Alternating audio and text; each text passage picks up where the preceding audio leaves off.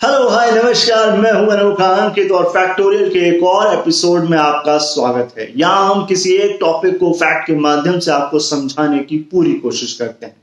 जैसा कि हमने पिछले एपिसोड में किया था, जहाँ हमने आपको बताया था कि सीट बेल्ट ना लगाना आपके जीवन के लिए कितना घातक हो सकता है और इसे ना लगाने के लोग क्या क्या बहाने बनाते हैं। अगर आपने वो एपिसोड मिस कर दिया हो तो जाकर ज़रूर एक बार चेकआउट कीजिएगा। चलिए अब बात करते हैं आज के एपिसोड की। एक वक्त था जब हम बच्चे हुआ करते थे, लेकिन अब हम बड़े हो गए। मगर बचपन की कुछ यादें अभी भी हमारे जहन में ज़िंदा हैं। जैसे कि कार्टून्स देखना। और उसमें भी एक खास कार्टून जिसे हम आज भी देखना पसंद करते हैं। मैं बात कर रहा हूँ टॉम एंड जेरी की, जिसमें एक बिल्ली होती है और एक चूहा होता है। और बिल्ली चूहे के पीछे भागती रहती भागती रहती भागती रहती और उसे परेशान करती रहती क्योंकि अब हम बड़े हो गए हैं तो और इस चैनल पर हम वैसे भी बात करते हैं न्यूज़ पॉलिटिक्स फैक्ट्स और सटायर की तो कार्टून की बात तो करेंगे नहीं। मगर हाँ बढ़ते बच्चों के कार्टून की बात करेंगे। और इस कार्टून का नाम है सीबीआई एंड ऑपोजिशन जी हाँ जी, इसमें सीबीआई एक बिल्ली है और ऑपोजिशन एक चूहा है, जिसके पीछे सीबीआई घूमती रहती घूमती रहती है घूमती रहती है और उसे परेशान करती रहती है। ये शो कोई नया नहीं है कि आज ही कल में शुरू हो गया है और इसके लिए कोई एक पार्टी जिम्मेदार है। मेरे पास पिछले 18 साल के फैक्ट्स हैं। इस एपिसोड में हम ये जानने की कोशिश करेंगे कि ये शो कब बहुत ज़्यादा फ़ेमस रहा और कब कम फ़ेमस रहा। कहने का मतलब ये है कि कब सीबीआई ने ऑपोजिशन को ज़्यादा तंग किया और कब कम तंग किया। इसे हम टीआरपी से समझेंगे। ना ना, ये वो वाली टीआरपी नहीं है जिसके लिए अर्नब गोस्वामी चीख चीख के, चीख चीख के इंडिया वांट्स टू नो कहते रहते हैं।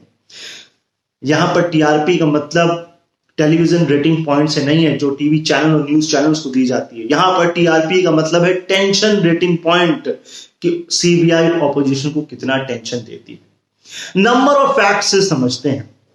साल 2004 से 14 के बीच ये टीआरपी पॉइंट या टीआरपी परसेंटेज था 60 परसेंट या 60 पॉइंट इसे हम स्वीट 60 भी कह सकते हैं। अब आप बोलोगे, यार, होता तो स्वीट 16 है, अब भाई मेरी मर्ज़ी, मैं स्वीट 16 की जगह स्वीट 60 कहूँ। कहने का अर्थ यह है कि उस वक्त ऑपोजिशन को प्यार से, दुलार से डराया धमकाया जा रहा था, उसको अपने पाले में भी रखा जा रहा था, साथ ही अपने लोगों पर भी तलवार लटकाई जा रही थी। मगर 2014 के बाद वक्त बदल गए, जज्बात बदल गए, सब कुछ बदल गया। ये TRP point TRP percentage sweet से नर्वस आ गया, क्योंकि ये नर्वस 90s के पार पार पहुँच गया। यानी कि ये 95 पॉइंट या 95 परसेंट पे पहुँच गया। यानी कि अब सीबीआई ने 95 परसेंट यानी कि 95 परसेंट ऑपोजिशन को तंग करना शुरू कर दिया, या उस पर जाँच करनी शुरू कर दी। इसे और गहराई में समझते हैं कि साल 2004 से लेकर अब तक, यानी कि इन 18 सालों में 200 से अधिक या लगभग 200 ऑपोजिशन नेताओं पर सीबीआई जाँच का शिकंजा कसा गया है या उन्हें जाँच के दायरे में लाया गया है। जहाँ साल 2004 से 2014 के बीच जब यूपीए का कार्यकाल था, उस समय बहत्तर नेताओं को सीबीआई जाँच के दायरे में लाया गया, जिसमें से तिरालीस ऑपोजिशन के थे, यानी कि 60 परसेंट जिसका ज़िक्र मैंने पहले किया। और 2014 के बाद यह आंकड़ा बढ़कर 124 नेताओं का हो गया, जिसमें से 118 ऑपोजिशन के हो गए, यानी कि 95 परसेंट साल 2004 से 14 के बीच जब यूपीए का कार्यकाल था तो कई घोटाले सामने आए, मगर तीन प्रमुख तौर से ऊपर आए। अब इसे आप थ्री इडियट्स कह लीजिए, या थ्री मस्किटियस कह लीजिए, और ये थे टू जी स्पेक्ट्रम घोटाला। अभी तो हम फाइव जी की तरफ़ बढ़ रहे हैं बट ये था टू जी स्पेक्ट्रम घोटाला। दूसरा था कोयला आवंटन घोटाला, और तीसरा था राष्ट्रमंडल खेल घोटाला, जिसे हम कॉमनवेल्थ गेम करप्शन भी कह सकते हैं। इसमें जो बहत्तर नेता जाँच में आए थे सीबीआई के, उसमें से उनतीस कांग्रेस और उसके सहयोगी डीएमके और अन्य के थे, यानी कि खुद पर तलवार लटक गई। अगर यूपीए कार्यकाल में जो तिरालीस ऑपोजिशन नेताओं की बात करें तो उसमें से सबसे अधिक बीजेपी के बारह थे, जिन पे पूछताछ भी की गई, छापेमारी भी की गई और गिरफ्तारी भी की गई। इसमें सबसे प्रमुख नाम है वर्तमान में केंद्रीय गृह मंत्री और उस समय के तत्कालीन गुजरात मंत्री मोटा भाई अमित शाह जी का नाम।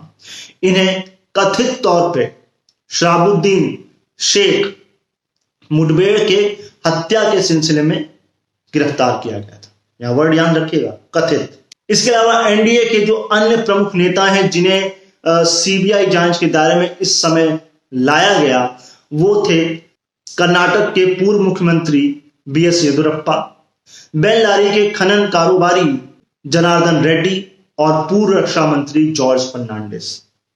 इतना ही नहीं, प्रमोद महाजन की मृत्यु के बाद भी सीबीआई ने उन पर जाँच जारी रखी।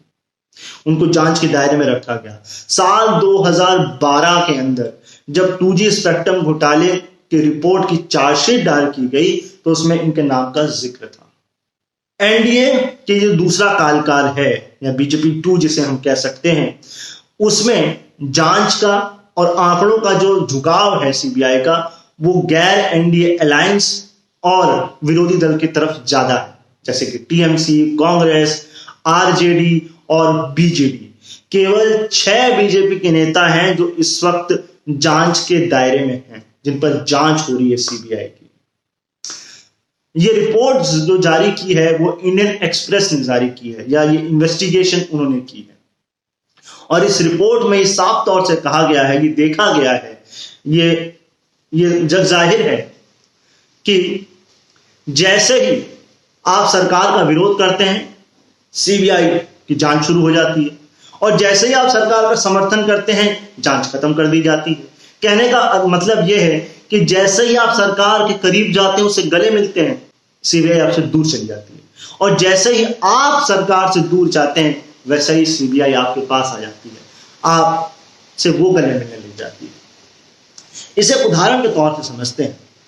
2013 के अंदर जब डीएमके यूपीए से अलग हुआ, तब वहाँ तमिलनाडु के जो मुख्यमंत्री है, एम के स्टालिन, उनके यहाँ पर सीबीआई ने छापेमारी की। कथित तौर से लग्जरी जो कार आयात हुई थी, उसके बारे में। मगर सीबीआई को इसके बारे में जानकारी एक महीने पहले ही पता लग गई थी। मगर इन्होंने ये तब कार्रवाई की जब यूपीए से डीएमके अलग हो गया। इसे एक और उदाहरण से समझिए।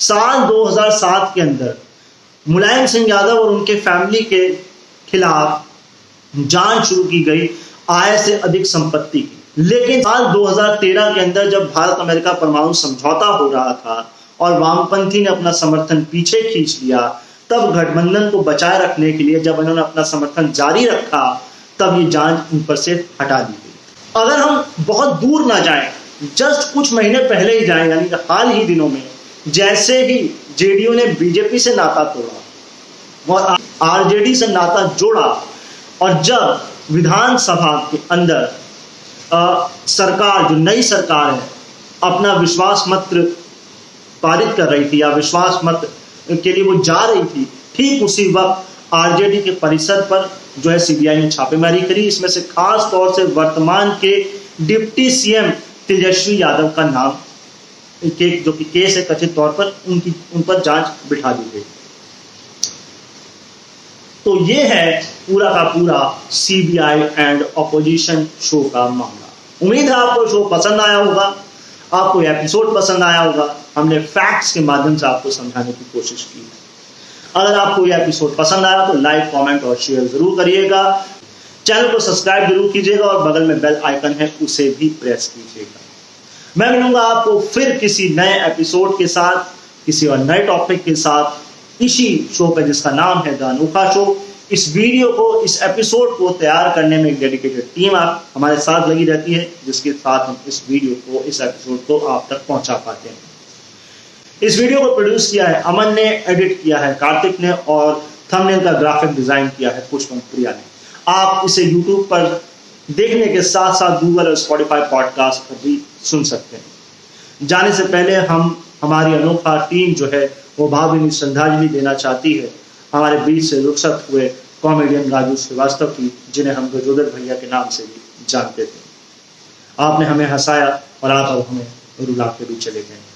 मैं मिलूँगा आपसे फिर किसी नए एपिसोड के साथ। तब तक अपना ख्याल रखिए, मुझे अपने दिलों में याद रखिए। Bye bye